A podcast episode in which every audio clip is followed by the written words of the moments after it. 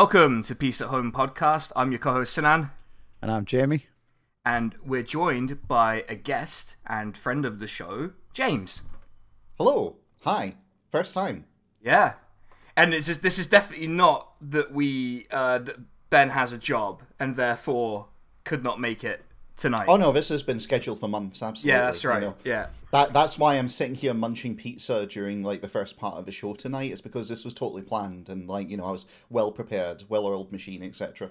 Well, I'm going to be eating enchiladas in a second, so you know it, it's it's everyone's eating today apparently. Okay, welcome to food at home. Yeah. Uh, yeah. Love it. It's fine. Jamie, what are you eating? You're editing this one anyway. I, I'm so- not actually. I I had um, sausage and egg sandwiches half an hour ago. Oh, so it's it's opposite day to day. Everyone else is eating apart Yeah. from Jamie. I mean, I I, I c- I can reach into the cupboard behind me and get a box of crackers if you if you're absolutely desperate for some crunchy noises. well, at that point, it's your problem, not mine. Yeah. Yeah. Like that's the thing. I don't care. like I'm not on it this week. I, I, how much how, how much of a cracker masochist are you, Jamie? No, I mean what normally happens is I um I, like I just forget to eat before the recording, but today I forgot to eat at all, so I had to have something before I fell over an hour ago. Yeah, I. uh To be fair, I edit everyone else's eating noises out, but my own. I don't. I don't. I don't edit my own out for some reason. I have no clue why that happens. Well, I mean, I think it adds texture. Yeah. And if nothing else, like um, you know, but one of the best podcasts out there, uh, well, there's your problem. They can like manage to open beers, um, you know, eat to their heart's content, and you know, uh, occasionally just walk away from a microphone to go answer the door and stuff, and it's all fine. So yeah, like, that's, you know, yeah, it's completely fine. if they can do it, so can we, right? Yeah. Yeah.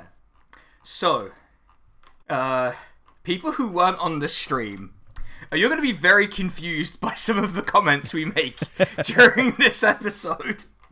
Uh, which is why you really had to be there. We could, we, like, there's no way to explain this without you Yeah. being Did there. the I'm afraid did the VOD survive? the VOD did survive because we didn't say any slurs or anything. Oh well, there you go. Go do your homework. Yeah, go go do your home and watch the VOD. Uh, it was a very well attended stream. We had, I think, what was the fucking average? It was like 56 people on average showed up. It was Yeah, it went insane. up to like it went up to like seventy six when uh, I dropped in the room. So I was like, yeah, Yeah. this is pretty cool, very impressive. I've just I've just looked at it. Max viewers was 114. what the fuck? Ow, amazing.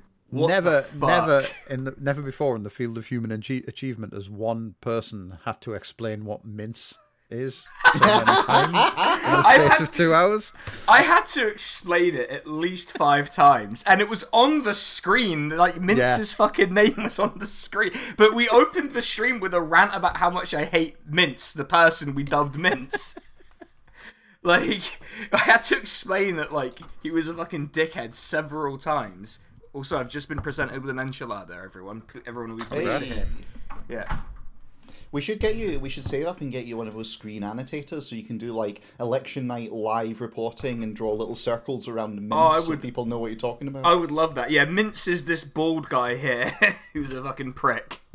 With Smash cut to like five years from now, you're going to be given like the what is it, Jeremy Vine kind of thing, where you walk down the street as a cowboy and like, Mm-hmm. know, like I I I'd love to see the interactive like Turkish elections version of that from you. Cause I- I think it would be primo. Yeah, I would love to do like this is this is like the absolute like peak. Even though I'm going to be in Japan next year during the election, hopefully I've timed it so that I hopefully am not in this country during our election.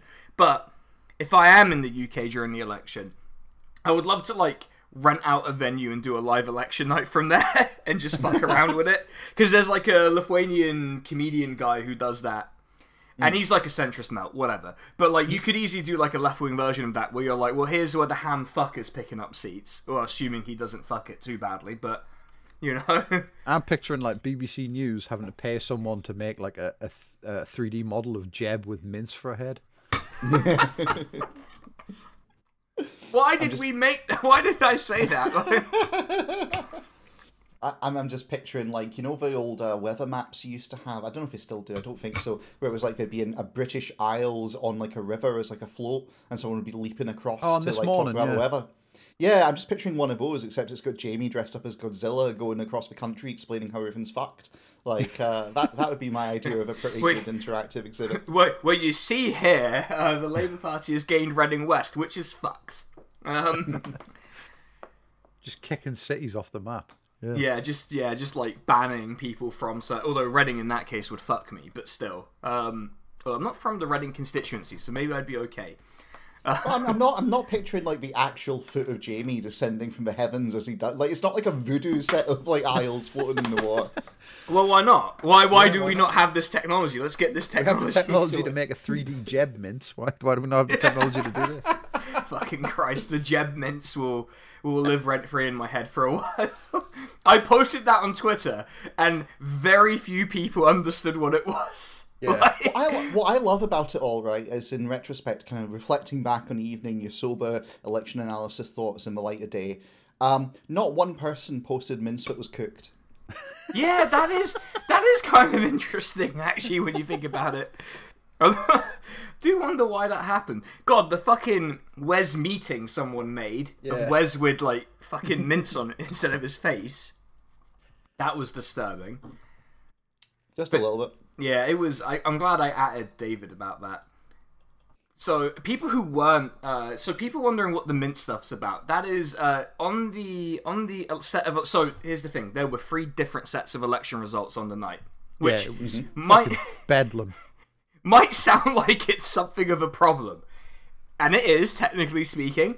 But there were three different results, and the results we were looking at were from an opposition-aligned media agency because I do not trust the integrity of the Turkish state, um, which uh, uh, apparently was kind of a controversial position to take, uh, according to some people on Twitter.com. They were like, "Oh yeah, you know, how dare."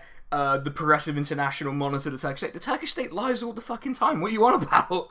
Like, Well, what- but I'll be honest, the fact that they allow the announcement of election results while the elections are in progress doesn't exactly fill me with confidence, to be totally so honest. okay, okay. So like, here's the thing. Uh, the the voting had closed.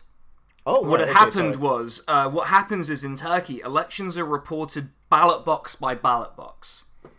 So that's what we like- were seeing. Yeah, okay. Yeah, and the thing is, the uh, so the Anadolu Ajans, which is the like official state media thing, um, their results, the methodologies was different from the opposition and from the uh, government one. So the Anadolu Ajans, they checked it at the provincial level. So when the results came in at the provincial level, they would update their results. The opposition one, which was Anka, which was uh, which would always be like more ballot boxes ahead, would get them when they were submitted at the uh, at the sort of like local ballot box level. Which is why there was that discrepancy quite early on. But the thing is that Muharrem Ince, who came last, um, despite coming second uh, in the previous election, possibly because he wasn't personally popular and it was all about his party. Who knows? Who can say? Um, lessons to be learned. But he started his own party and he uh, basically he showed up on the Anka thing as M. Which is mince in English. So that's where the mint stuff came from, everyone. So if you're wondering why the term mince is now it's like hilarious to me. That's it. It was literally like you know we talked earlier about it was what, like hundred people showed up in the stream, and I think a good like eighty percent of them all posted a mince meme at some point. So you know, Yeah, it was it was good fun. I think it was good fun on a night that went very poorly. Yeah. that's best you can hope for, really. Yeah, isn't it? like like I think I think that like because we have like a tiny bit of geographic distance perhaps, we were able to not react like it was 2019 Britain. Yeah. Like on stream. Like if that was if like and to be clear, this might be a more embarrassing result than 2019 Britain by the way. There's a lot of very embarrassing stuff that's happened. Um, well, on the plus side, Sinan, at least you didn't do an elaborate live, like staged, uh, you know, reproduction of Doctor Strangelove as a bit, only to discover that the candidate you were dead certain was going to win has actually lost and it's Donald Trump who's in. So you know, it could be worse in terms of like staging for election night results. it could be a lot more embarrassing. But yeah. Um, so I guess we'll go through. What do we want to do first? Do we want to do parliamentary? I guess we should do parliamentary election first because that's basically all settled. Cool. Well, how about we start with a little bit of like you know co-Socratic kind of explanation, and we go, what is this election and why do we care? All right. Okay. So what is this election? Why do we care? So Erdogan called early general elections this year. He we were going to have 2023 elections anyway, but he called them early, and basically Erdogan is entering his final legitimate term as president. Mm-hmm. So it, I mean, okay, so this was actually the source of some controversy because technically Turkish presidents are term limited to two terms. Erdogan has this is Erdogan's third term technically, but what his legal argument was was that it reset once the constitution changed, which is a nonsense, but basically no one really fielded a significant legal challenge to because they didn't Yeah. want him to be a crybaby about it. Based just hmm. Hmm. and so so t- and Turkey is as sort of people with geographic knowledge will know, it's kind of important. It's it's in the middle of the east, if you will, and it's also in the east of Europe and also the Mediterranean and also has a very important strait and Erdogan is particularly politically active in the Ukraine conflict. Like there's no, you know, there's no no way around that. So the Russia's invasion of Ukraine, Erdogan has been like really diplomatically active, right? Yeah. And so and so you know, he's uh he Russia like today or yesterday said that they were extending the grain export deal with Ukraine for 60 days. Now some people think that's because Putin would prefer for Erdogan to win. I'm not doing Russiagate stuff. There's the, the, they have a relationship with each other, like a known Yeah. relationship with each other. They they they hang out, like kinda, right? Well, is it like? I mean, my understanding, and again, you know, total ignoramus here, so tell me if I'm being stupid. But my understanding is that Erdogan's essential position is because he's right smack in the middle of everything. He by default kind of talks to all of his neighbors in one way or another. Some of them very aggressively, but he keeps dialogue open. Is my understanding. There's a And, like, his- Yeah, Sorry. sorry. Uh, sorry, I was going to say there's a historic AKP foreign policy position, which was 0 problems with neighbors. Where they, even with Armenia, they had open communication with them, right? Like, they, they, they were the first Turkish government ever to do diplomatic communication with Armenia, which is a big, was a big deal. Like, that was a huge fucking deal. Unfortunately, that foreign policy led to Turkey to the position where it has problems with literally all of its neighbors. It's Amazing. gone well. It's gone well, and now now that's partly because events events have happened, and part and also because Turkey can't help itself. It can't help itself in some ways, but be but be in everyone's fucking business. Like it is in that position where it has to be in everyone's business. So the other important thing about this election is a lot of people sort of they always say like every election is the most important election ever, right? That's that's sort of like what everyone's like. Uh, there was sort of a sense that this time the opposition had got its act together. You know, they'd created a broad coalition um, from centre left to far right to oppose the AKP government coalition, which was from centre left to far right. Um, you're getting a feeling about what's happening here. yeah, Um, yeah, no, it's, it's uh, coming together. I mean, to be fair, technically speaking, the centre left contingent of the AKP, that party of their alliance was a party called the Democratic Left Party, who split. And people were saying that the very famous former leader of that party, Bülent Ecevit, who was prime minister and also was prime minister for the Democratic Left Party and the Republican People's Party, about twenty years apart, um, Right. that he would be he would be rolling things. he would be rolling in his grave and people got sued and by the way that party was just full of like fourth rate people all of the people in that area of politics who are like remotely decent are all in the republican people's party now like quality wise not policy wise It's just, like, caliber of politician yeah it's Like it's kind of not like in terms it- of policy, but in terms of just being total losers. Yeah, these days it became Cuck- Cucktig.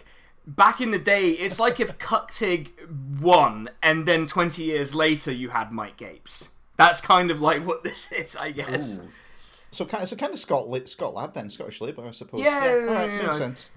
Yeah, and and they have, and to be fair, some people did stubbornly retain their Democratic Left Party stuff, and they they've done alliances with the Republican People's Party before. There was also uh, a new, uh, basically a new party. It, a lot of these parties will look new, but they're not actually new, which is the Green Left uh, Party, who are just the HDP. They're the Kurdish Interest Party. Most of their list was the HDP list. Didn't they? So right, I might be mixing things up here, but didn't they get banned? Like the Kurdish party get banned essentially They- politically. They are in a court case, an ongoing court case that may result in their banning. So their candidates Ah, okay. didn't run as HDP candidates. They ran on the Green Left list. The Green Yes. Left is an older party than the HDP. They've existed long before the HDP, if I'm remembering correctly. Like this party's been around for a while. So they yeah, basically, fa- they basically said, "Hey guys, just in case our car crashes, can we like travel in yours?" Yeah, basically. and a Yeah, lot cool. and a lot of the li- and so basically like the people who had been like long term leadership in the Green Left, they got to get into Parliament when they otherwise never would have. Like they Yeah. zero chance they would win any seats, but they got to get into Parliament now, so there are now legit Green Left MPs. Good for them. Yeah, it And- does and- sound like very smart politics, to be honest. Yeah, and uh, yeah, and also the uh, their alliance. So this alliance was the uh, the Freedom and sorry, the Labour and Freedom Alliance. Uh, they also Okay. had the Turkish Workers' Party, who before ran on the list of the HDP. So this is a Ah, trick that's done right, quite yeah. often, right? They Yeah, only yeah. got they only got two seats on the HDP list last election. This time they got four okay, sure. on their own. Yeah, Nice. with 1.7. This is the first time the uh, the uh, sort of alliance system has actually yielded numbers for parties that are below the threshold. I think, like significantly below the electoral threshold. So there are two which are on opposing alliances. So you have the the New Welfare Party, who are a a, a, a, a sort of hardcore Islamist party that are pretty far right, if I'm being honest. Um, and and these are the people who get mad about uh, about people burning the Quran and stuff like that, which you shouldn't do, and I would get kind of mad about. But they also like um, are, are basically saying that they want to declare Sharia law. so their youth wing are like, we're going to declare Sharia law soon, uh, um, which is illegal in Turkey. You can't declare Sharia law in Turkey. It's it's literally illegal. My, my understanding is there was this guy, um, I just can't remember his name, a pretty big deal over there. Um, yeah, he, he might have maybe said once upon a time something about secularism in Turkey. I don't know. It, it probably lost to the Mr. Times at this point. Anyway. Sorry, I just took a big bite. Oh, sorry, I'll, I'll spin a bit out another like three minutes so you can eat no, if it's okay. It's okay. It's okay. Um, Mercifully, because it wasn't a very good bit. Yeah. Anyway.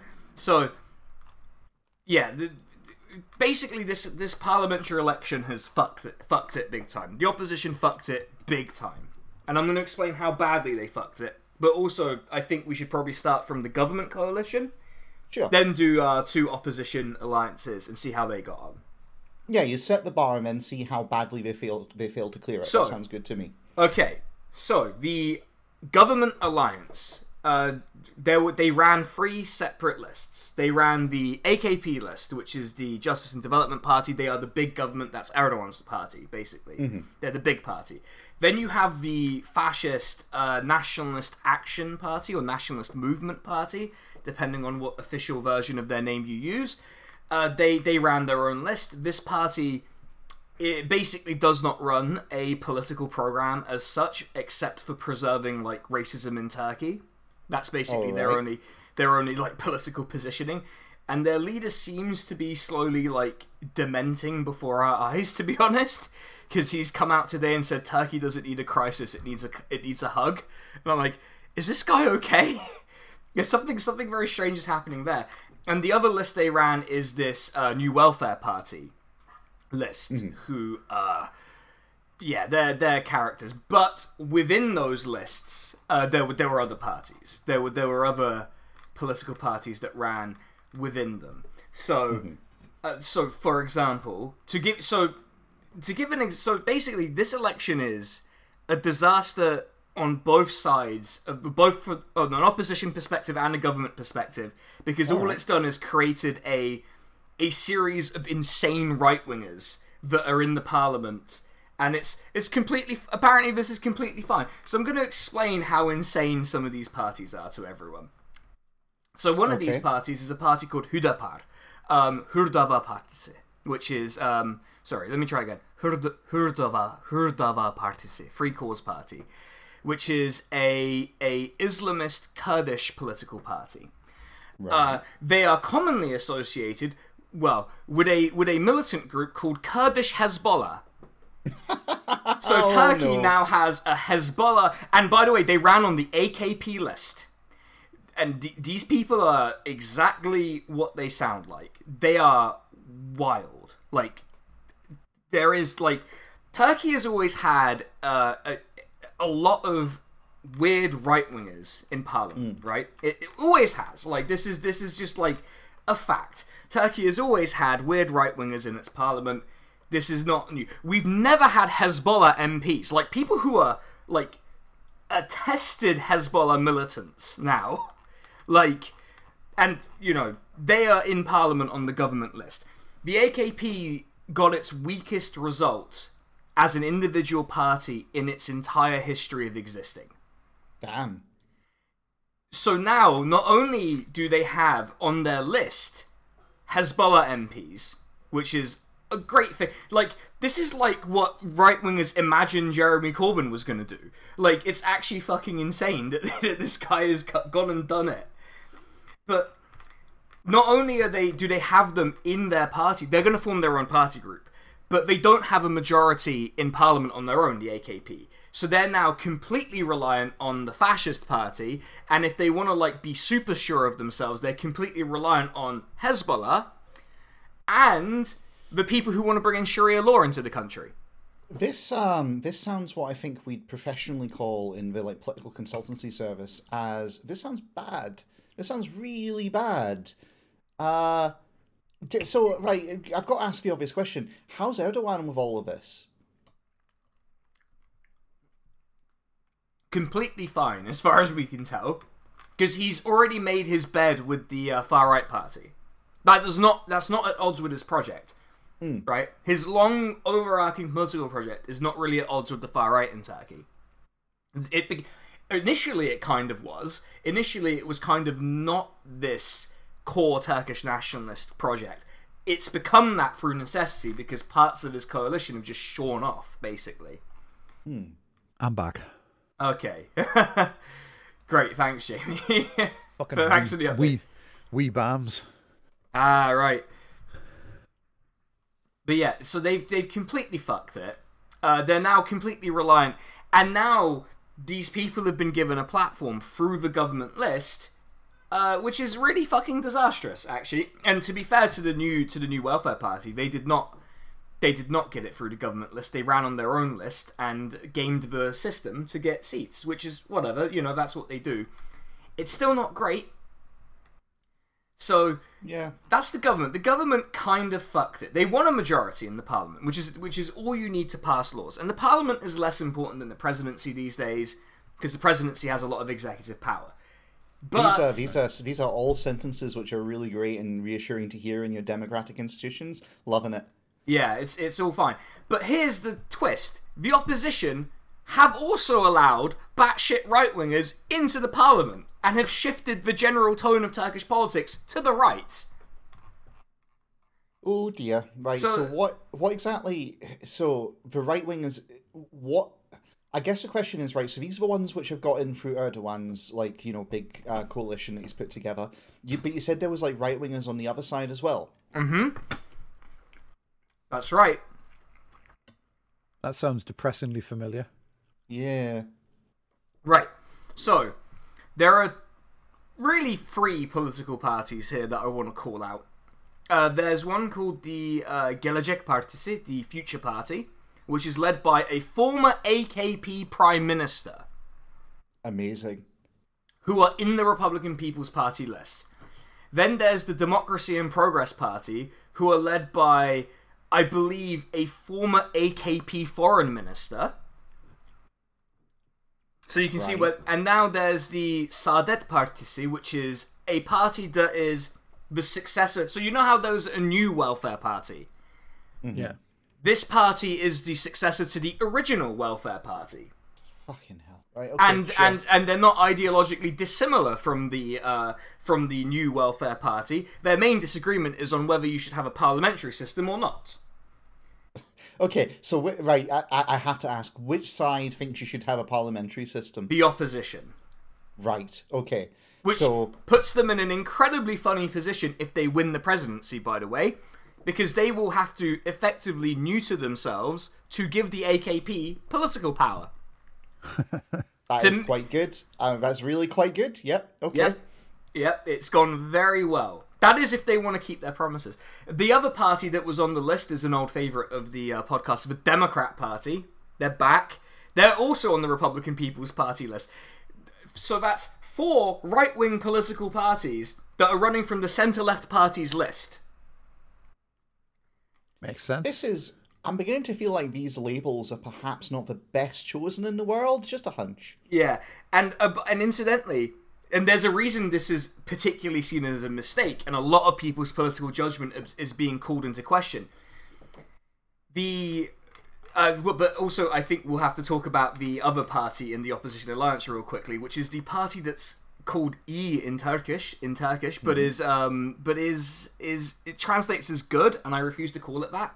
I refuse to call it the good party. They have also fucked it spectacularly. They they didn't lose any seats, but they did lose vote share. So, and they are led by a fascist, uh, which is great.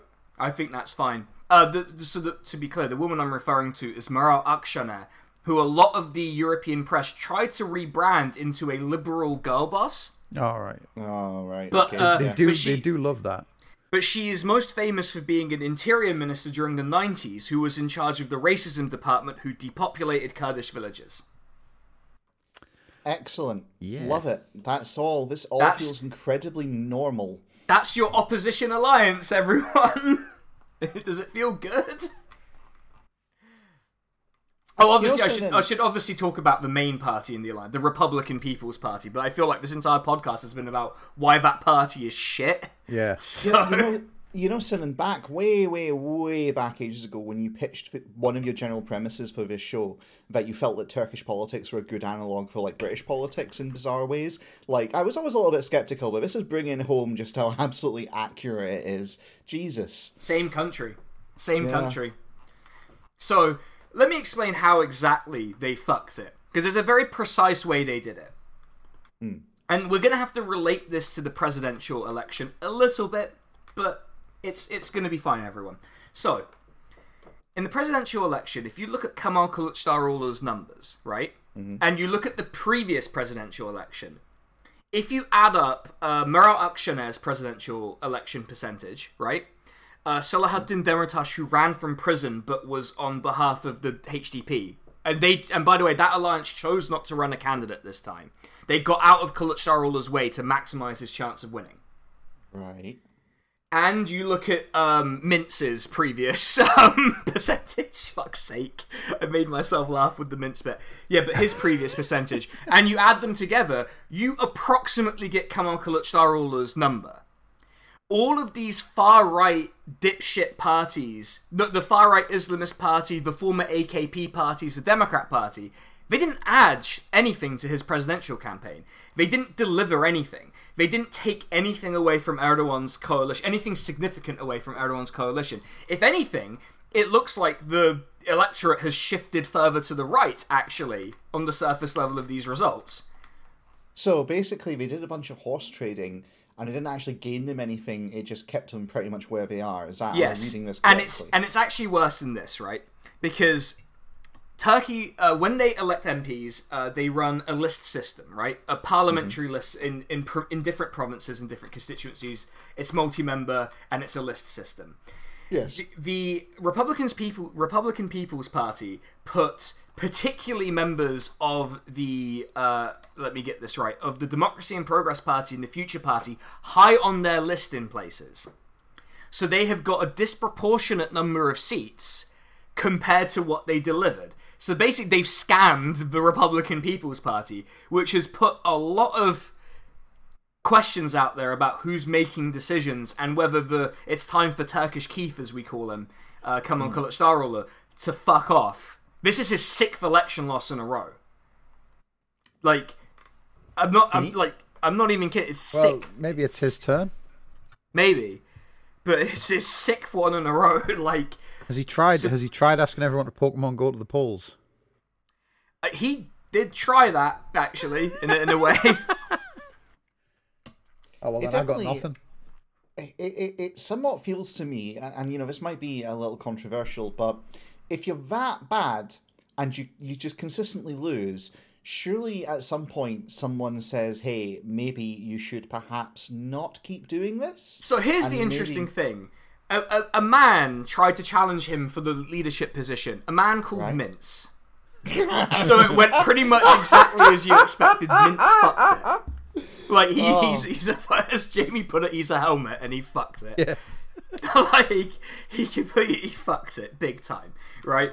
So he was challenged and he won. Now, part of this because party members don't vote; it's delegates to the party conference, Oh, and right, he has a very yeah. good uh, grip on the party uh, bureaucracy. I mean, the guy is a career bureaucrat. This is the one thing he's good at. Once he gets into a place, he's very good at retaining power. But the problem is getting there because everyone fucking hates him because he's a tax inspector. That was literally his. It's it's it's like Keir Starmer on fucking steroids. Like he's not just like he's not the guy who locked up kids for stealing ice creams, but he is the guy who would give you a fine if you filed your taxes incorrectly. That's, I mean, just staggering, really.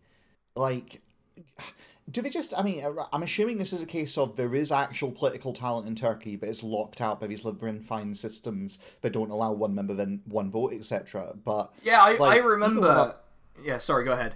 I was just going to say, even with all that, this seems like an astonishingly bad person to put forward, frankly. Yes, actually, this is. We'll talk about that when we get to the presidential election because pollsters have weighed in on how sh- exactly how shit he was. Oh, I love it.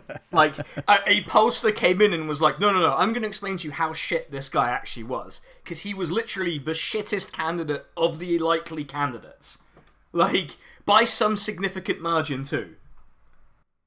And everyone knew this. I fucking said on this podcast, if they pick him, they will lose.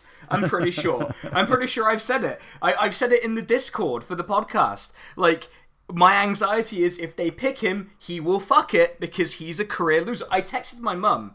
Like this is some some insight. I texted my mum about the election result like the day after. I was like, "Looks like Kılıçdaroğlu fucked it." And my mum said, just replied, "Yep." And then I said, "I think the man's addicted to losing." And my mum was like, "I agree." So, my mum's verdict has been delivered. If, you, if you're wondering. yeah, that's, um, that's not great. So this is the bad news.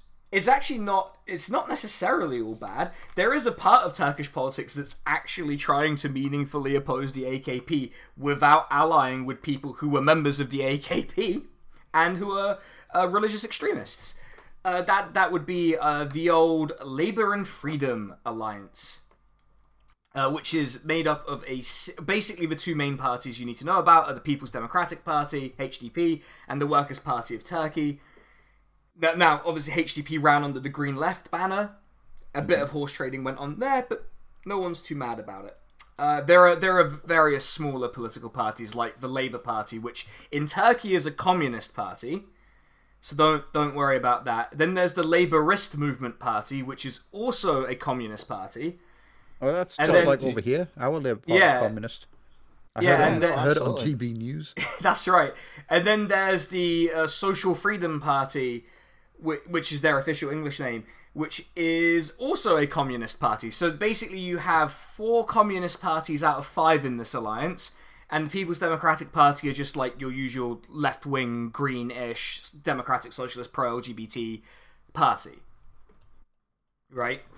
So this is pretty. It's it's. If I was voting in Turkey, I would probably have voted for the Green Left, depending on where I was voting, or the Workers' Party. It depends where, right? If I was in Istanbul, probably Workers' Party. But you know, that's that's just sort of to make sure they got their four seats. So the alliance as a whole ended up losing two seats, uh, but they lost like two percent of the vote. So it went quite well for them because they had quite an efficient vote in the southeast of Turkey. In fact, if I show you the, uh, I'll show you the map in episode notes. Uh, it, it will, if you look at a map of the Turkish elections, you will see that they uh, they very much cleaned up in a particular region of Turkey. The purple on the map for the green Yeah. left. They very much cleaned up in a particular region of Turkey at the parliamentary level. Uh, you and it, and when we look at the presidential results, you might see a correlation between that and how well a certain candidate who fucked it did. So, just just interesting thoughts, uh, and also you'll notice that the Republican People's Party does well in the coast and the west, and a little bit in Ankara and Eskişehir, but didn't win Istanbul, which is pretty embarrassing, actually, to be honest, to not win Istanbul. But hey, that's what's happened. This definitely, um, yeah. This this looking at this map, this map feels fucked. I don't think there's any other way around it.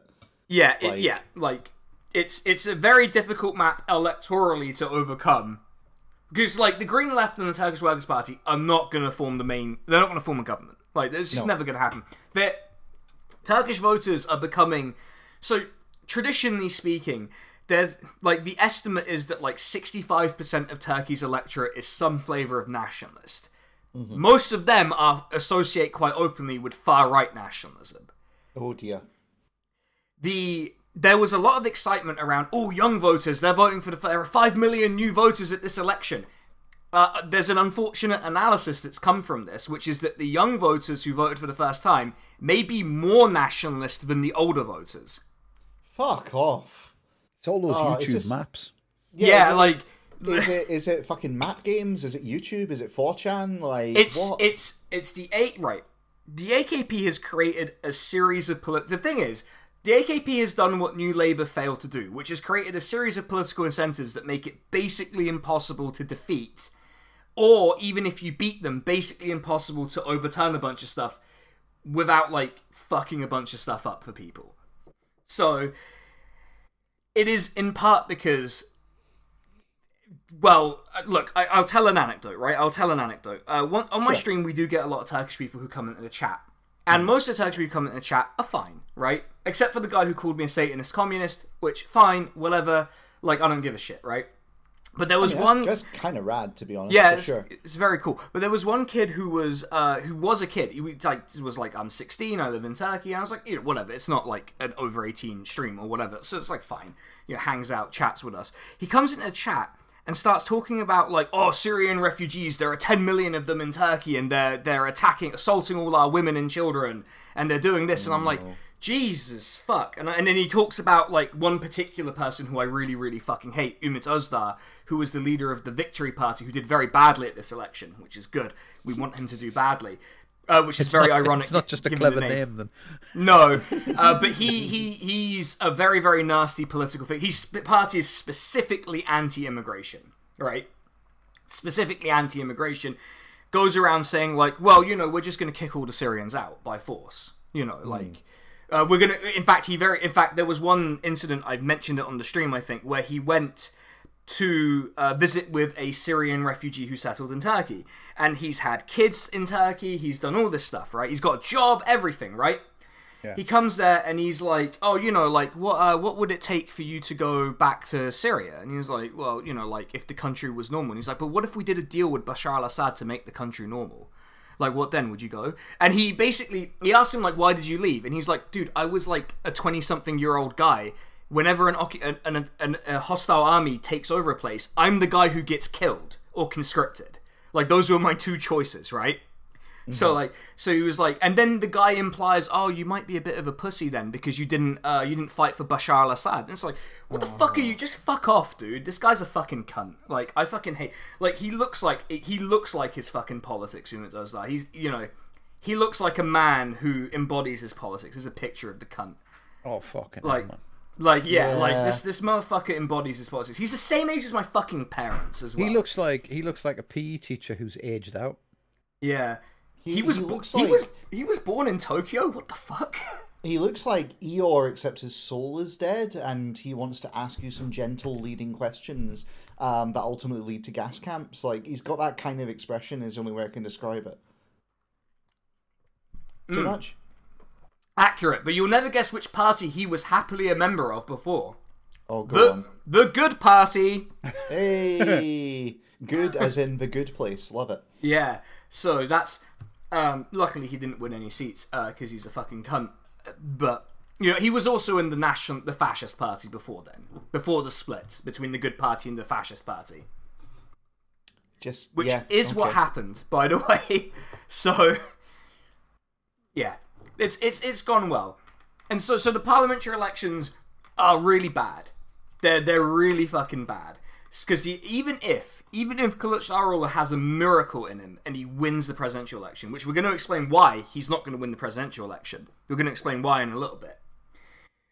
Even if he does that, he can't do anything Yeah. basically he'll have to he'll, he basically is forced into a position where he has to use powers that he's criticized erdogan for using so now he's gonna he's gonna he's gonna completely cave basically and not do anything if he wins Well, lucky for him.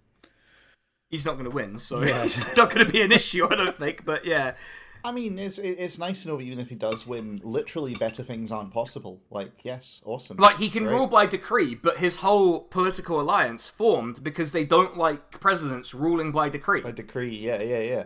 No, this this very much feels like, um, hey, in order to you know win the war, we've completely leveled the country. Kind of levels of uh, strategizing going on here. yeah, Like, yeah, and and they bet and they bet heavily on these former AKP parties, like shearing off bits of the AKP electorate. And the AKP did pretty badly. They lost six percent of the vote, but the MHP held steady. They only lost one percent, and the uh, the opposition alliance. Uh, how much did they lose? They they gained a little bit of ground. They gained as a alliance. They gained about two point eight percent. That's it. That's really not great. This is this feels like it, the elections mostly just returned the same thing, but with like a shuffling of chairs and who's like occupying them more than anything. Like I, I don't know. I, It's- the great it's- feeling I'm get I'm getting from this is like status quo but worse. Yeah, it's worse because now there's a menagerie of like insane right wing freaks on both sides now. And there already were, by the way. Like, there already were like insane right wing freaks. The E Party were perfectly capable of producing right. I mean, Ümit Özdağ is from that party, right? The the guy who's going around telling people that they have to fuck off out of the country. Like that guy is from that party anyway. Mm-hmm. But now they're in the now there's more filtered in through the Republican People's Party disproportionately compared to what they brought to the table. So people are pissed about that. Basically, Kılıçdaroğlu is done. A lot of a lot of parts of his party are going to demand a pound of flesh for how badly he fucked it. Like the nationalists are going to demand that they turn the racism dial up. The traditional secularists are going to go, well, why did you align yourself with a an Islamist party, and why did you align yourself with AKP people? So you could end up with like a really toxic secular nationalist takeover of the party. Because because because if you watch like opposition uh, aligned media in Turkey on the night, right? I carried on watching after the stream was over. The number one question they were all asking is, "We did everything that was asked of us. How come it didn't work?" Right? They're like because everyone was like, "Oh, the Republican People's Party, it's too close to Kurdish people." Which is true. It is too close to Kurdish people. Uh, you know, it's a party of minorities. It doesn't speak to the majority majority people in Turkey. Kind of true. Like a lot of the Republican People's Party's um, electorate base is uh, Alevi, which is a Shia group that exists in Turkey. About fifteen percent of the population, right? uh, they, they were like, uh, oh, the Republican People's Party, it needs to reach out to, you know, they, they invented a swing voter. You know, they do this in Turkey as well. You know, they, they invented like a headscarf wearing, young-ish, you know, woman who has kids that they needed to reach out to. And they were like, well, you know, then it does, you know, putting an arm around some conservative political parties and putting them on the list win her over. Judging from this on. result, no. So Sinan, what's the what's the equivalent of a Turkish red wall? Uh, well, the, the thing is that would require there to be a wall to fall. The Republican People's Party doesn't like the red wall of the Republican People's Party has never fallen. yeah. So- okay, fair.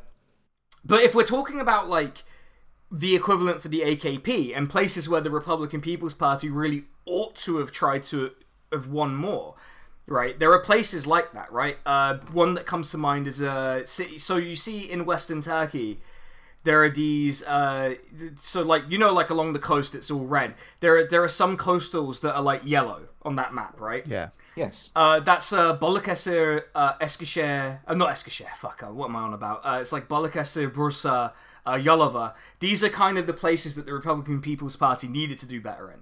Uh, there's sort of like a pale yellow ones along the north coast. Uh, so that's like um, one of those is Artvin, the other one is Zonguldak, and there's a bunch of smaller ones as well. They needed to be doing better there. Uh, the Republican People's Party basically does not exist as a political force in Central Anatolia, uh, which is why they would run on the Good Party list there. They just didn't bother running a list. They ran on their alliance partners list because they're just detested there, basically. Like they, they do not have any political. They needed to be doing better in you know, and they did do quite. The AKP vote did fall in places like Konya, which is in the south south of Turkey. It's that big province with lots of seats in the south of Turkey. That's yellow. That's orange there, like um, like the one with lots of seats just south of Ankara, the red one. Like mm. that, you know that that's a place where the AKP did badly because a lot of people from the earthquake affected regions moved there. But the Republican People's Party didn't cut through in the earthquake region in the way that a lot of people imagined they would because the government fucked the earthquake response. So, the Republican People's Party. Uh, well, this this is more relevant to the presidential election, but on the parliamentary level, this is the same functional problem, which is that they didn't win where they needed to win in places that any anyone would have told them to target in Western Turkey, not Istanbul. They didn't win in Istanbul. They should have won in at least one of the electoral districts of Istanbul. Hmm. At least one they should have been able to win. They didn't. And you know, the, there are there are districts of Istanbul, like where my grandmother lives, where they vote eighty two percent for the Republican People's Party. The AKP come last. They come below the like insane Islamist parties in that district. There is no tradition of voting for them there. Like they still can't win in that part of Istanbul, that general electoral district, even with Assad numbers in some places, right? Like the the party, and also the party completely fucked. And I they first of all there's there are issues with the vote, vote counting. I feel like I need to lead with that now before I go into this criticism. There are issues with the vote counting. There have been revealed in the days after the election that in the southeast, particularly in rural areas, votes that were meant to go for the Green Left, they were all transcribed as for the far right party, the MHP. Oh, Now, now you know, like if that happened once, you could be like, okay, well that's easy. They'll challenge it there, and it will get fixed, and everything's fine. It has happened a lot, and in fact, they have gained a couple of MPs in the final count because of this. That's how fine the margins are in some places. The Republican People's Party and the opposition generally failed to get election monitors into rural areas. They have known an election was coming in 2023 for five years. Hmm. They're in the cities, you know, like in Istanbul, Izmir, you know, Ankara, all of these places, you can feel relatively confident that those results are approximately the results. Like, they're pretty much bang on. In rural areas, you know, then there's lots of allegations of electoral fraud. I mean, there were videos of people beating the shit out of each other in, in polling stations on the day. like, uh, you know, like, okay, like these things happen. Like, Tur- Turkish people run hot. Like, I'm not like, I'm not saying that, you know, like, boys will be boys, basically, a little bit Jesus. You know it's it's fine it's not fine you shouldn't you shouldn't do violence at polling stations obviously right i should probably feel the need to correct that a little bit but they appear to have been completely unprepared for this election for the third time in a row this has happened like it look it feels like this might be the third time Is that this has why? happened Is that why he called it early? Then you think just to catch him off guard? Well, yeah, ba- basically, there are a lot of things. So Erdogan is famous for doing like balcony speeches. You know, his big speech the, on the balcony where he's like, even if I didn't win a majority the first time, I won in the uh, you know parliamentary. I won a majority, so fuck him, basically. And he, yeah, basically there were accusations that the reporting was delayed in Republican People's Party areas and Kılıçdaroğlu areas to give the perception that Erdogan had a bigger lead than he did. Turns out that was bullshit. They do this every time, and every time I see like people who are European journalists and otherwise election watchers from not Turkey fall for it. They do it every time. They're lying every time. They're trying to keep their election watchers at the polls to keep counting what votes they do have. But it's a mm. lie every time. Like now that being said, I do I you know were thumbs put on scales? Probably, right? Like that, the the amount of votes that have shifted from uh, MHP back to the Green Left. I mean, those people were not voting for that party, obviously, right? So, you know, questions. There are there are always questions, and I've seen a lot. I've I watched this YouTube video by uh, I won't call them out, but by uh, a sort of like one of these sort of like oh neutral lib kind of YouTube news things on uh, for Britain, and they were like this was a great result for Turkish democracy because it was high turnout and there wasn't any like violence or stuff. And I was like, no, wrong. You're wrong. You're completely fucking wrong. This was not a good.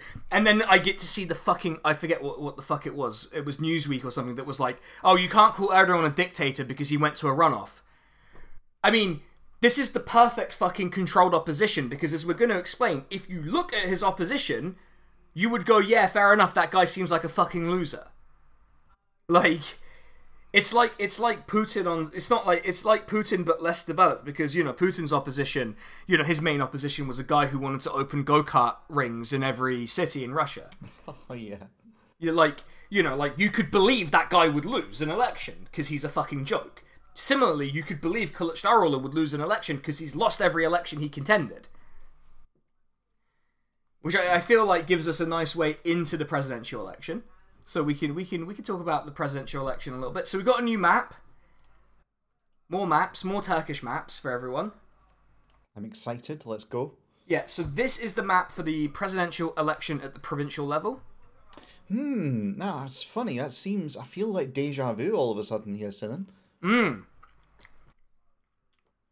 Now Not the previous entirely, but pretty close actually. God damn. Yeah.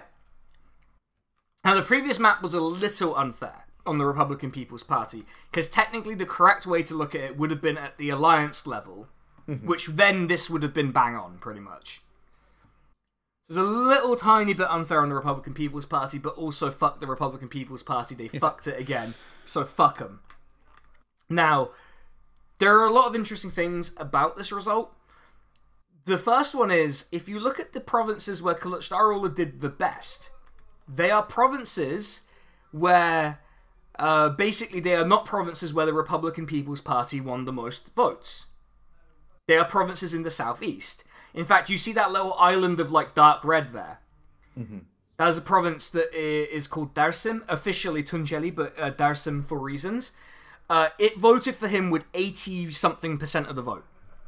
Yep. Okay. Cool. Like here, but here's the problem.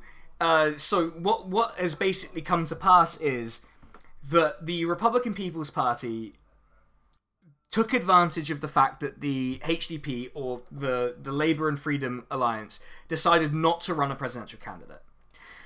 And they went and campaigned actually quite significantly in the southeast of Turkey. The Republican People's Party do not do well in the southeast of Turkey. They are hated in that region. Like they did they are the main doers of the genocides in that region. Like they are widely detested. But and and usually they get like 14 votes on a provincial level in these parts of the country. Right? You'll notice they even got an MP in one of the one of the seats there actually. Uh, Diyarbakir. Now, Tun- now Tunceli Dersim is a bit of an exception. They do sometimes do quite well there. It was one of their like fortress, like core places for a while until the HDP came and kicked them out. But so in a sense, a red wall did crumble, but it was a long time coming. So he's done well in the southeast, but you'll notice that he's basically done nothing in central Anatolia. Like Eskişehir, Ankara, fine. He's won Balıkesir, fine. Uh, he won Hatay, which he didn't win at the parliamentary level, but he didn't pull out enough voters in places like Istanbul, Ankara, Izmir, like the high population areas. It doesn't matter where your voters are, right? In this, in for the presidential election, it's straight up whoever gets the most votes wins. And they did not run a sufficiently good campaign in Western Turkey, by the looks of it. That's what it mm. looks like. Yeah, that that tracks. I've got to say. So is it just like is it just that there's the opposition we're up against has too much strength in those areas and people just don't want to vote for a loser, or like do you have any idea on why that they fell So down there- quite so badly? So there's a third candidate called Sinan Oğan. Uh, name bros, but he is a he is a former member of the fascist party. This is going to come up a lot. The Um, onion. The onion, yes, because soğan, S. dot Oğan, soğan is onion in Turkish. So we had onion and mince, Yeah. uh, which great. we just need some Italian red, and we've got a bolognese, I guess. Oh god. But yeah, so Mr. Onion, uh, he he pulls in five point something percent, five point two, I think it is percent of the vote, and he is a far right fascist, and he uh, he appears to be open to endorsing Kılıçdaroğlu, although his voters are all politically closer to Erdogan, and he seems to have peeled away some voters that voted for both the MHP and the Good Party away from their respective alliances which is what what I would call not ideal because it implies that the path to victory is so narrow that it's basically not going to happen. Like Kılıçdaroğlu needs a fucking miracle to win from this position. I don't think he's going to get it. Like he is he is not a capable enough politician to produce the kind of miracle required here. In 2 weeks, less than 2 weeks actually now at this point. By the by the time of release, the election will be in what, 4 days. 4 or 5 days. Like he doesn't he doesn't have time to pull a miracle out. So what he's gone and done is he started being super nationalist immediately out the gates. He's come out and he's basically started. He's not so much blowing on dog whistles so much as fucking foghorns, Jesus. talking about there's borderline like calling people who have come to Turkey as refugees like nonsense. Like that's the level of like thing he's gone for and he's come out very angry. And he's saying like, "Oh, look at the AKP! They let in all these people." Part of that's because he's courting this onion dipshits voters. The problem is, he needs the onion dipshits voters. He needs voters in Western Turkey. He needs to improve these margins in Western Turkey quite significantly. I would say by like five, six percent to even stand a Doesn't shot. he? Doesn't he also run the risk of alienating a bunch of people who voted for him because he wasn't going quite so hard on that rhetoric, or is that you know too reductive? Yes, yeah, a little bit. Is that So how, we look that at- how politics works? Because my understanding So- was from, from British politics was that you just like appeal to the smallest minority of complete fuckheads you can find, and that's sensible and grown up. So if you look at the numbers, there does appear to have been a bit of attrition between voters in the southeast and voting for Kılıçdaroğlu. Now, there are reasons for this. One is that the Republican People's Party is hated. Right. Right. Baseline, they hate him. Now, despite that, they did come out for him. There is no there is no argument to be had here. Largely Kurdish voters in the southeast of Turkey came out for Kılıçdaroğlu in a way that like is very surprising. Actually, I honestly thought that they wouldn't, and I wouldn't have blamed them if they didn't. I thought that was going to be where, if we ended up with a result like this, I thought that was going to be what the problem was. Turns out the problem is they couldn't run up margins in places that they currently are the local government in, in some cases. Ankara and Istanbul, they're the local government in those places. Istanbul had 12 million electors available for the vote. You know, like, you could have run a very good campaign there and probably tipped the scales quite significantly here. So now he could alienate those Kurdish voters. I think a lot of those, and th- there's the other issue, which is that everyone feels demoralized by this result. Part of the reason he's adopted this angry tone is because he wants to make sure no one is demoralized. That they mm. that he's using anger to motivate these people. But the problem is that one, the opposition is completely demoralized, and I think fair enough, they fucked it. That they they were told the strategy was going to work, and it didn't work. And this is the strategy that every smart in quotes you know like person said they should do. They should build a broad coalition. They should try and reach out to kurdish voters and they should try and reach out to kurdish voters but they've completely neglected the places where they had the most ground to sort of pack numbers basically. This is not like the british parliament where people were like about Jeremy Corbyn oh he's just packed up voters and safe seats no that doesn't fucking matter at the presidential election pack them up there's no electoral college stack them up in these fucking places as far as I'm concerned. Now, what's likely to happen is the, the big fear is that Erdogan's going to win the runoff with 60% of the vote. That he's going to fucking annihilate the opposition candidate.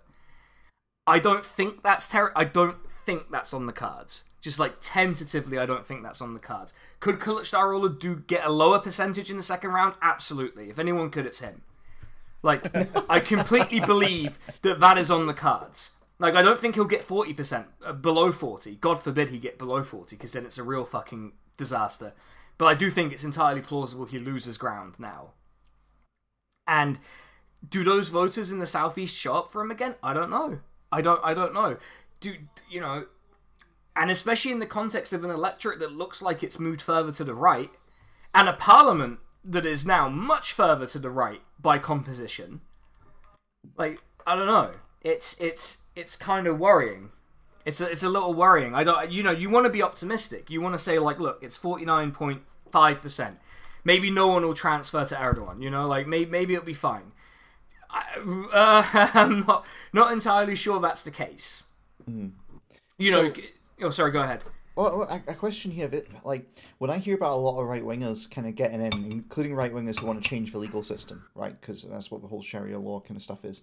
Um, what are the odds then that Erdogan tries to change it so he can run for more terms? Do you think? I think there's a part of. I think there's like not a great chance of that, and I think because a lot of this party is becoming fatigued with him as leader. Okay, Like I don't. First of all, Erdogan is 69 years old.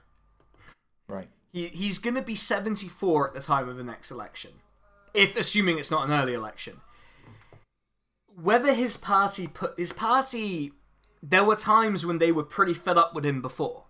You know, they hmm. thought he was an albatross around their neck. Now it turns out that may not be true. He may in fact be the best asset that party has, as it turns out. Mm-hmm. But I don't think it's terribly likely. And also, like those parties that want to change the legal system and such, they will they will not really be given that as their thing. He what they what they've effectively given Erdogan on the parliamentary level is room to change course because he's won that kind of credibility now. They will give him room to change course and. And he doesn't need those minor parties to hold a majority. He only needs the fascist party to hold a majority. And his project these days, even if he changes course on some stuff, even if he starts to change some some of the things he's doing, it's not threatened. He's not likely to threaten that bond. But they might, you know, those parties might team up to demand a pound of flesh occasionally from him. You know, I, how that plays out, I don't think it's very good. Yeah, this just, just doesn't sound like there's any. Yeah, I don't think there's going to be good times ahead based on this election result. Call me a cynic, but I should say for those wondering about the full results, uh, provisional results, Erdogan is on 49.5% of the vote.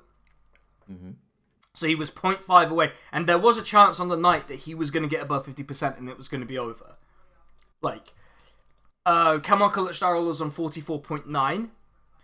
The Onion Man is on 5.2. And Mince is on 0.4.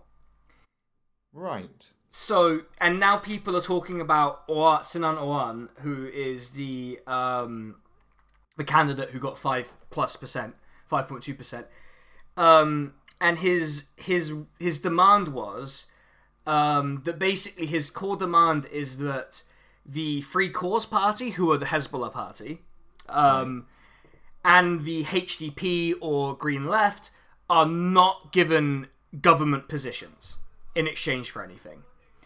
Now, the Green Left and that alliance, generally speaking, don't seem interested in being given specific government positions.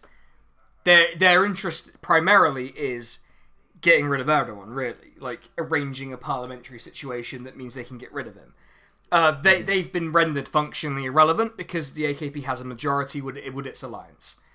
So it looks like Sinan Oğan might end up endorsing. Now I don't know. I don't know what's going to happen. He might end up endorsing Kılıçdaroğlu. I don't know that that makes a difference actually. Like I, I'm not. I'm not convinced that's going to make a difference. Yeah, I, I mean, I don't know. Would the are- are the votes particularly sticky? My intuition is probably yes, given the diversity on display here. But you know, guess we'll find out.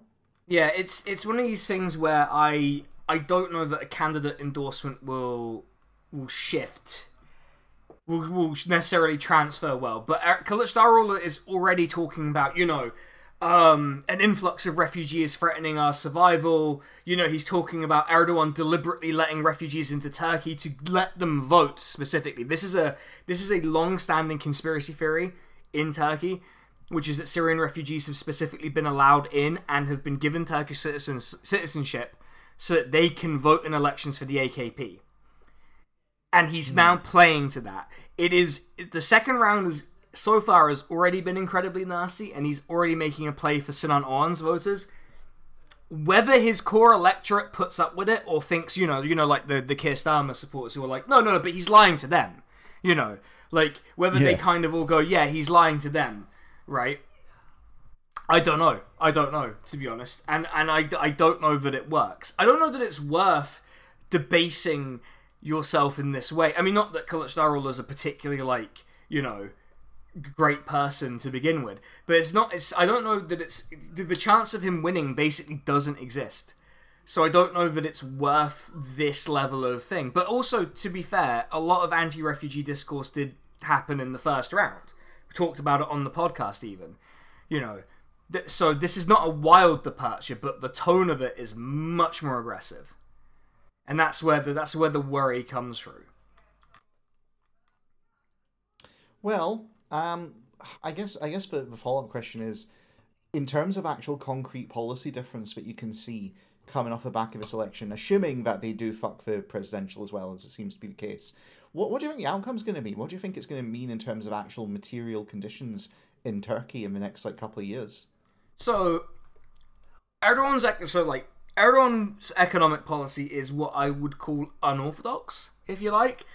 Uh, So Turkey has high inflation, and one of the, and you know there was the ad, the ad that we watched on uh, for that we reacted to, where the guy's complaining about the price of onions, right? Yeah. Inflation in Turkey is like eighty percent. Like baseline inflation is eighty percent. It is insanely high. Erdogan has routinely intervened to prevent the central bank from raising interest rates. Now, in the UK, that would actually be a good thing because our inflation is not caused by a wage price spiral. No, it's not. Uh, that's not the cause of our inflation. In Turkey, it might. It's not now. In, now to be now. This is the thing. He's he's moved away from economic orthodoxy, and it has kind of worked. But he's running the Turkish economy very hot and very high inflation. So the sense is that some kind of economic catastrophe is coming, like a worse economic catastrophe is coming. Right. And the thing about the parliamentary results and this presidential result is he does have a bit of room to change course if he likes. If he feels that pressure to change course, he might. And he's nothing if not like a pure populist. In fact, um, during the election period, just in the run up to it, the government started like paying people's energy bills and stuff like that. Like, Oh, well, nice. Yeah. yeah, they started doing that. In fact, I think a person in our Discord got like because it was sort of a communal energy bill for their for their building. They got like 19 lira off the government, which is like 86p or something like that. you know, but you know that's, the, that's what the energy bills are. You know, they started doing stuff like that. So they definitely thought they were going to lose. Like they definitely felt like they were going to lose. I think. But I, I don't know if you'll see. There's not really a capacity for more of that kind of state support in Turkey. Turkey is not. Turkey, as much as it has its own currency, it can never go bankrupt, etc., etc. It doesn't have like the economic backbone that Britain appears to pretend to have. Like you know, hmm. It, the creditors may not look favourably upon Turkey constantly doing this. That being said, it, I would say that the direction is not looking particularly good. I think that Turkey's heading for a wall and it will hit it quite hard. And I, and I think that creating a political system with the incentives that Erdogan has, where the opposition cannot win power peacefully, even if it's doing. Like, it's not just like incapable, it appears they literally are unable to win because of various factors, is probably going to lead to some quite bad things. Like you, hmm. you, you, especially if the economy hits a wall, you will probably see protests again against Erdogan at some point. Like a lot, a lot is on the cut. a lot could happen in Turkey. It's a, it's a country where a lot could happen. So it's it's it's a con- it's not a confusing picture. It's a it's an uncertain picture because it depends how Erdogan acts in victory, whether he whether he feels emboldened enough to push harder or whether he thinks that he's just got enough breathing room to kind of pull back from some of the stuff. That's that's the real question, and we don't know. We don't really know. Like the the man is unpredictable. We do know that like generally speaking, this will uh, the opposition candidate and the opposition alliance, uh, not the not the Labour and Freedom alliance to be clear, but the uh, the one led by the Republican People's Party were more sort of openly just like yes man to NATO kind of stuff. And which is why you get these like weird people being like it's actually good on anti-imperialist grounds to to let the Turkish state decide the result of the election, which it's not. Uh, shut the fuck up, basically. um, I don't know how else to explain that, but it, but it appears to be a misunderstanding that Erdogan is anti-NATO. He's not. Uh, he just wants to. He just no. He's just been around a while. It, it, I feel like his relationship to NATO is he's a bastard, but he's our bastard. Yeah, makes sense. And also, he's he's like trying to get Sweden to extradite its MPs to Turkey to face trial, which Well, is is, yeah, is no. it's kind of a show. It's a show for domestic voters. I feel like after this election, he might pull back from that. Well, it'll be interesting to see. I mm, yeah. So basically, Erdogan's got what he wanted, which is potential for breathing room or to double down harder if he wants to. The opposition have totally fucked it, and they're not going to win the presidency. And even if they do win the presidency, they're totally screwed because their entire mandate is to stop the presidency ruling by diktat. So yeah, that all Yeah. sounds great. That sounds very That's- hopeful. That's about the long and short of what's happened. Yeah, they have they have completely fucked it, and it's not Mince's fault. It's not for once. It's not Mince's fault. Uh, it is, and oh, I should say, actually, pollsters did the pollsters weighed in about Kılıçdaroğlu. The one I read said basically you will see in some polls before the polling ban came in that Kılıçdaroğlu looked like he was going to win in the first round. That obviously did not happen, and so all of the pollsters have basically been brought onto news networks to explain how did you fuck it. Now, part of it is, well, we're not allowed to do polls two for two weeks before the election. How could we have predicted? We can't show us a change. We, even if we found the change, we couldn't publish it, right? So they were a bit like that about it. But they were also like, what happened was Kılıçdaroğlu was uh, was basically uh, stoned. He got like rocks thrown at him during a visit to Erzurum. um, and there was an uptick in votes for him out of sympathy because they were like, well, you know, he might be a fucking boring twat who's a tax inspector, but also that's not really grounds to throw rocks at him. So he got an uptick in sympathy because of that incident specifically, according to the pollsters. And then they went on to explain that, like, no, no, but this guy was consistently losing in every poll up until that moment. Like, why is anyone surprised by this? This guy is, like, in, like, focus groups such that they exist in Turkey. He is, like, regarded as a loser. He's a loser. Like, everyone thinks this guy's a fucking loser. And, and they said, like, out of the likely prospective candidates, he was the weakest one by some margin.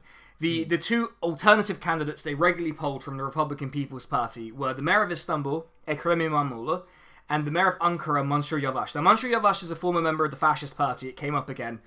Uh, but they did at least make him run as a Republican People's Party candidate, you know, multiple times, and then he became mayor of Ankara. And he's uh, also uh, this this really like drove Ben insane. He's also done some broadband communism as, as mayor of Istanbul, as Ankara. Sorry, so he's also done some broadband communism a little bit. There's a municipal internet company, I believe, in Ankara. So anyway, a little bit of broadband communism for for, for the lads, um, but. Uh, the two those two candidates polled at like seven to fifteen percent higher than Kılıçdaroğlu. So they both would have won in the first round, assuming that, you know, everything else had fallen into place in a similar way. Problem is, Ekrem İmamoğlu is not doing especially well as mayor of Istanbul.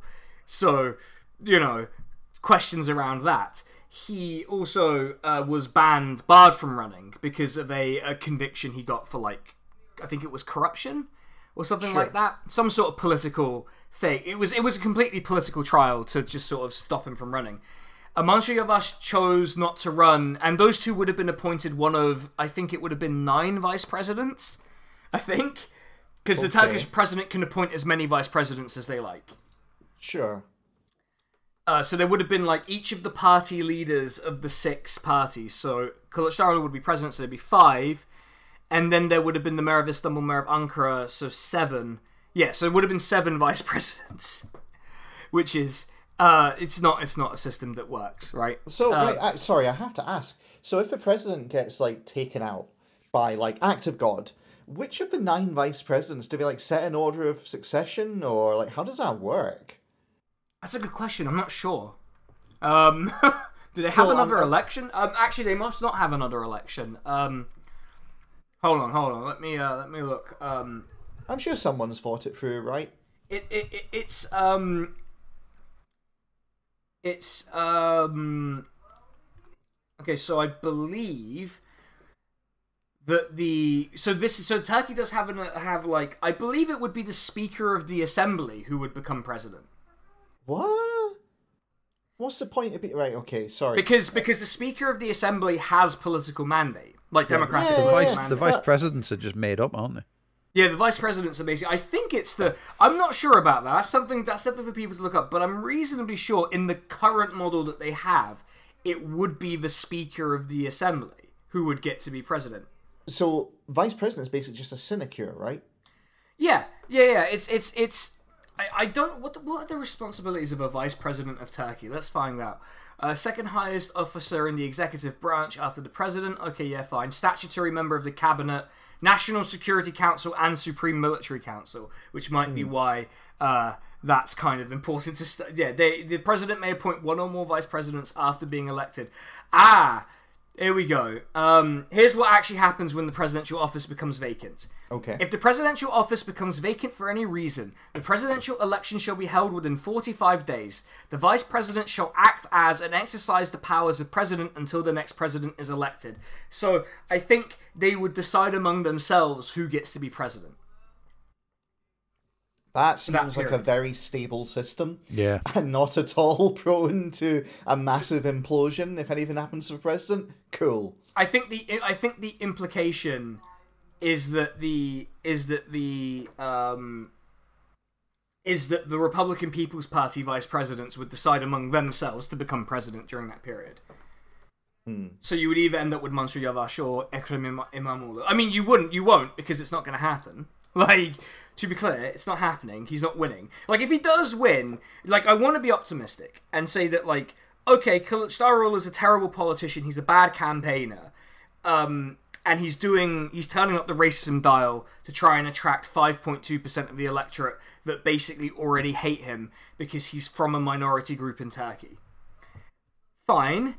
Uh, but may- maybe maybe he could like drive up the margins in the west of Turkey. You know, maybe take Bursa and you know increase his margins in Balıkesir and Izmir and Ankara and Antalya and places like that. Maybe he can do it. I don't know. Like I just find it very unlikely that a, a historically, excuse me, that a historically like incapable politician would do that. Like hmm. he's he is the worst politician in the history of the country by some margin. Like I would say to have that position. Like the previous guy who was the leader of the party was also fucking dog shit, by the way. But I think this guy's even worse. It's very, Yeah, um, it's- it's very off-brand for him to be like the best at something. Yeah, it's very strange that he pulled that off. Also- yeah, like, he- like at this point, I'm like, well, maybe he should have fucking let um let fucking Mince be the candidate. I mean, Jesus Christ, it couldn't have been worse than this.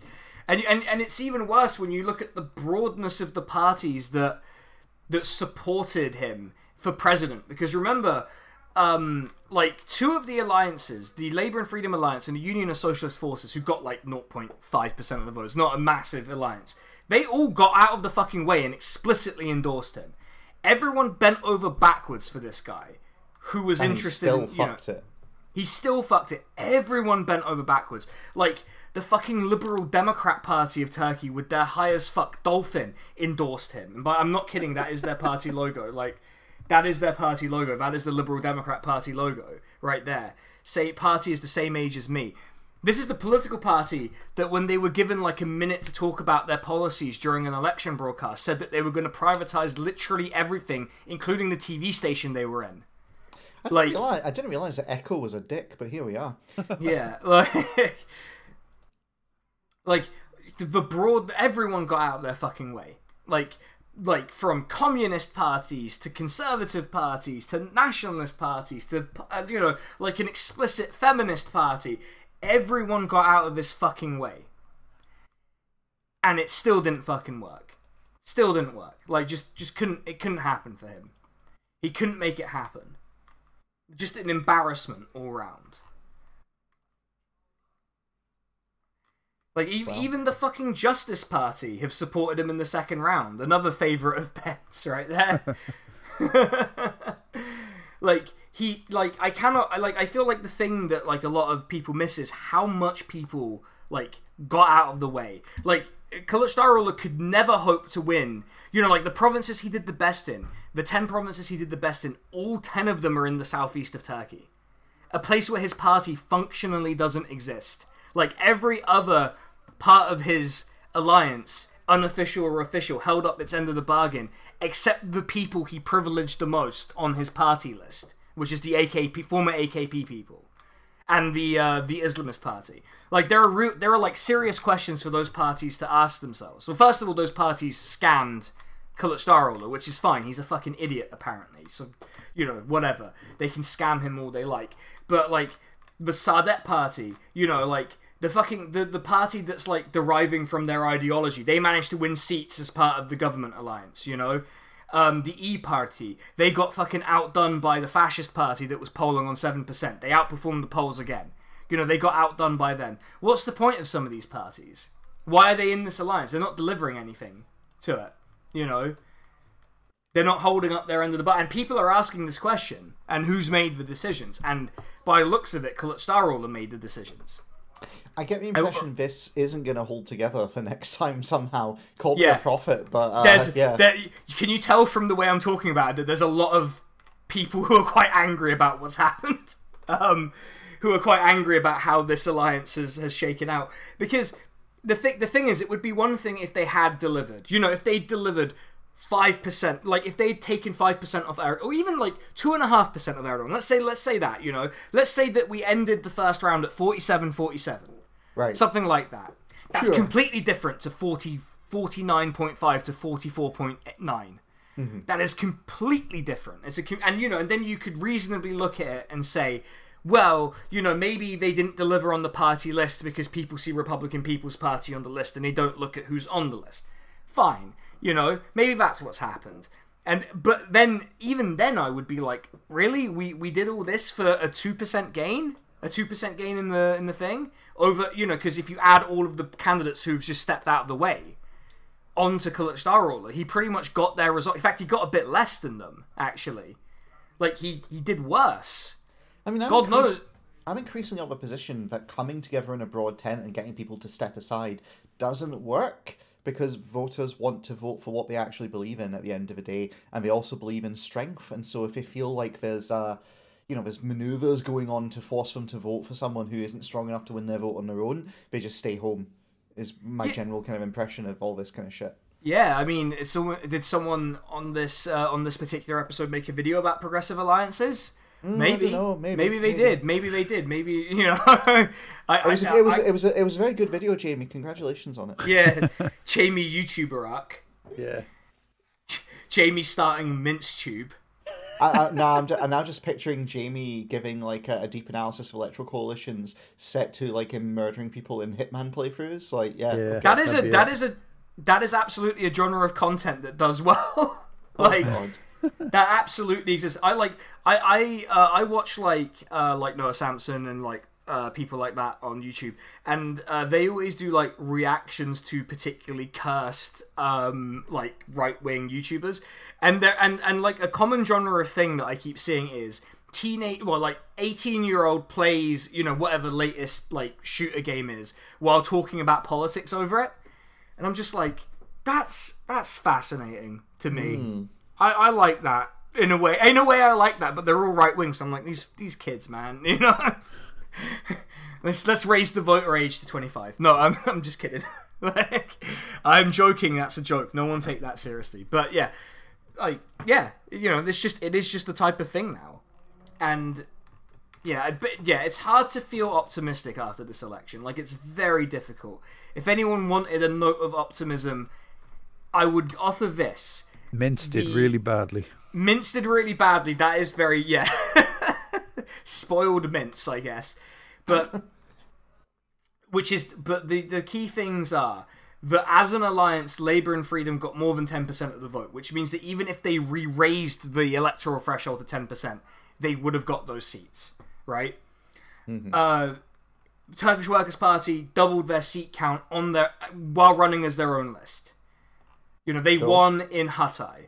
Uh, they won. Uh, they won MPs in I think each of Istanbul's individual, uh, you know, electoral districts, including their leader Erkan Baş, who very much looks like the kind of guy you would imagine leading a party called the Turkish Workers' Party. Uh, just in case anyone's wondering what he looks like in on the call, there you go. Yeah, yeah. It's like um, God, man, it's like a, a sad El Chapo. Well, he, you know, he, he's um, yeah, he, he is by all accounts quite quite good, uh, quite good politically. But the but the obvious notes of, of pessimism are AKP alliance majority in parliament, a whole new batch of fucking insane right wingers emerging from both alliances, including the E Party, who are you know like. Don't be fooled by like European media who don't call them like a nationalist party they are a nationalist party and they and you know like one of the most disgusting right-wing parties in Turkey spawned from them you know so hmm. just just everyone bear that in mind the other note of pessimism is obviously Kılıçdaroğlu has no chance of winning like I'll be f- he has a 0.1% chance of winning like it's not impossible obviously but it's No, no very nothing's unlikely impossible. But like, Yeah. there could be a literal act of God, and he ends Yeah. up in somehow. But that doesn't mean you put much stock in it, right? Yeah, like it is very unlikely that he will emerge victorious. And, you know, the opposition's demoralized, and he's already going hard after Sinan Oğan's uh, voters. And they and they are ideologically closer to the AKP. And the other note of, of uh, pessimism is even if he does win, it is a perfect recipe for disaster. Like he, he is his best bet if he does win is to is to rule by decree for a short period. Try and just do rapid fire improvements to people's lives. You know just quick fire rapid you know improvements to people's lives. Call a snap election and try and win the parliament and the presidency again. But given that it's him if he does try and do that he will fuck it hmm. and uh, and in terms of like what is this going to mean for uh, Turkey? It probably means it's heading through a wall quite quickly. Like it is probably going to accelerate towards a wall, and the opposition is probably going to have a really big bloodletting after this because they have they the opposition party, the main opposition party, Republicans People's Party, they feel like they've done everything they were told to do. Like they have they have adhered to the political incentives Erdogan has constructed even among the electorate and they still can't win. So there are a lot of quite frustrated people in that party infrastructure that are gonna that are gonna have words. I would be very surprised if Kılıçdaroğlu or anyone aligned to him becomes remains remains or becomes leader after this. Like if he loses, if he wins, then you know everything will be. You'll be surprised how quickly everything will be forgiven if he wins. Yeah. But but given that he's not gonna win, and if he does win, everyone is absolutely allowed to say, "I I fucking told you so. I was you know you were wrong, you stupid prick." People are allowed to say that to me, but. All, Like, are they also allowed to post guess who fucked it .jpg? Yes, they are also allowed. But but if Kılıçdaroğlu fucks it, I am going to edit his face into that with him dressed as a pirate. Yeah. So you know, just just everyone be but you know, beware. I'm not you know, but he like it's unlikely. It is very unlikely that he's going to win. It is kind of a bad night. It was a bad night generally. It looks like the electorate has skewed further to the right even than it already was. Like you know, traditional number given is 65%. It looked like among young voters that may have been 70, 75. So You know- here's the here's the million dollar question, Ensign, and like Yeah. obviously they've skewed right. If uh, if Turkey does hit this economic wall whilst this increased fash presence is there, does that mean Turkey just goes outright naked fash at that point, or Well, the, the, the question there is like, how much is Turkey already outright naked fash, right? Like, there's a fash party that is in the governing coalition already. You know, uh, the gov. Well, there's a confidence and supply technically, but they're already like propped up by a fash party. And as I sort of explained in one of the, I think it might have been a main episode, the AKP's organizational muscle in government and in a lot of cases on the street does come from the fash party. Hmm. So it, the question is like how much of it, how much is like what's going unsaid is now just openly said Yeah. is more of a question. And in Turkey, not much is left unsaid. These days. You know, already, you know, like the opposition candidates already going around saying, "Oh, these refugees, you know, they're they're they're you know attacking our children and stuff." You know, like he's already gone there. Like you know, and, and if Turkey hits that wall, uh, you know, there are some very unpleasant parties out there that, have, that, are, that are waiting. You know, that victory party that did very shit. You know, that guy's waiting. You know, there are there are red brown fash types. You know, the patriotic party led by a guy who really deserves his own episode, but will probably be a bonus episode. Doğu Perinçek, who has held basically every single political position it's possible to hold in Turkey. You know, Got to like he's been yeah he's very you know i kind of jokingly describe him as the george galloway of turkish politics and he does kind of look the part too uh, but you know he's waiting I do, not that these people will do well but they will they will enact influence they will be able to push politics in a direction and it's not going to be a pleasant one especially with the akp on its own so weak like it's a vulnerable it's not the akp did not do well on its own. With its alliance, it won a majority. On its own, it did quite poorly. And that has meant that's meant that means it's more reliant on you know these these you know small parties, the Hezbollah party it let in on its list, the fascist party, the new re- the new welfare party, and it's more vulnerable to pushes from the outside, from you know victory party and stuff like that. So, in conclusion, Sinan, what did we learn? Uh, don't make really stupid alliances, and also don't pick the guy who's lost five elections in a row to be the guy who leads you in the one final, the thing that you like bill as the one last election. So basically, losers remain losers. Don't go down with them. Cool. Awesome. Yeah, Yeah. that's about it, really. That and Like- mince, mince is a fucking helmet. Yeah, he is. Fucking hell. God, I'm glad he. I'm glad he did shit because I, I think I described the way he withdrew on the stream, and it's just such a cuntish way to withdraw. Anyway, Mince fucked it. He's fucked off. Uh, Kılıçdaroğlu fucked it. Uh, I guess the only other person who had a good night other than Erdogan was Sinan Oğan because now he gets to play kingmaker, but he's not really a kingmaker, but he gets to pretend you know, because of the numbers. He gets to pretend he's a kingmaker, and he actually outperformed his electoral alliance by like 10 times. So, you know, Yeah. Um, it's, you know, a lot of, you know, it's a, a good night for people called Sinan, I guess. I mean, I, I had a lot of fun. Sinan Oğan did quite well. You know, you heard it here first. If you want success in a Turkish election, rename yourself Sinan. You'll be you'll be doing well. yeah, that's it. I think he's like the first frontline politician with my name as well, so this has not gone well. It had to be the fash cunt as well.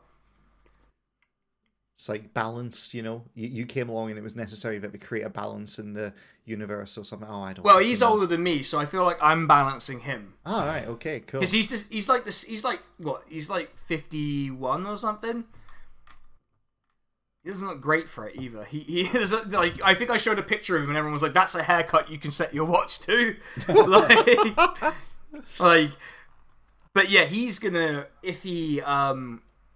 Look, I don't know if he's going to endorse Kılıçdaroğlu or Erdogan or no one, but there is every possibility that if he that a deal will be cut where he ends up becoming a vice president of Turkey or being given a ministry. So, you know, uh, but obviously that would rely on whoever he backs winning. Which, if it's Kılıçdaroğlu, they will not. Uh, and I think part of the reason he won't endorse Kılıçdaroğlu is is because it's so obvious he's going to lose. Like, no one, no one wants to attach themselves to a loser. Now, if it was 47-47, you know, we're having a different conversation Yeah. but but it's not, and so this is where we are. Right, everyone. I think that's uh, more than enough Yeah. of the election reaction because poor Jamie's gonna have to edit this. And and I'm also due on stream in like ten minutes, so Yeah, what stream is it? Just out of my curiosity. it's um core keeper. Ah, okay, I might jo- I might tag along.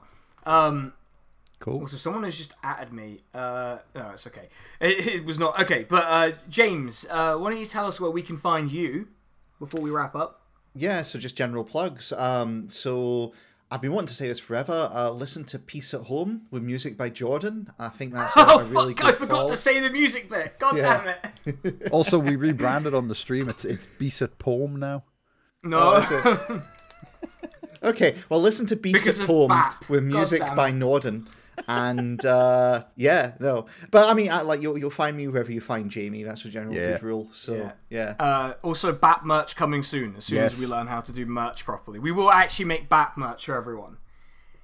Yeah. I might even make Batman a thing. But that's what they should rename the Turkish province of Batman. In fact, if anyone's wondering, Batman did vote for Kılıçdaroğlu.